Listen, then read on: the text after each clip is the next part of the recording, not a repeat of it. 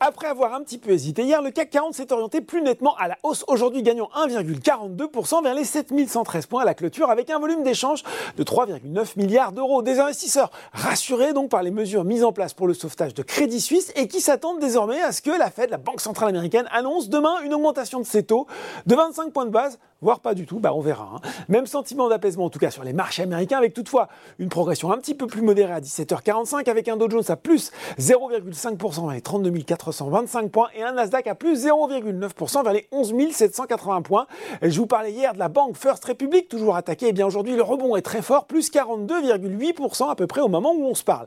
Paradoxalement, bah, à Paris, l'actualité des valeurs est assez limitée. On va regarder quand même euh, les actions en hausse. Sans surprise, les valeurs bancaires redressent toute la tête sur le CAC 40, tir groupé Société Générale, BNP Paribas et encore AXA. Sur le SBF 120, c'est Antin Infrastructure Partners qui rebondit après la grosse séance de baisse de vendredi dernier.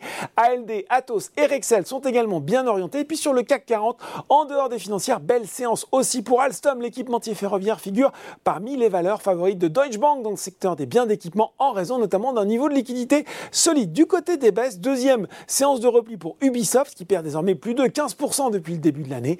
Toujours sur le SBF 120, Orpea reste dans le rouge, suivi par Voltalia et SES Imagotag. A noter tout de même également le repli de 0,5% de Soprasteria qui va racheter son concurrent néerlandais Ordina pour 518 millions d'euros.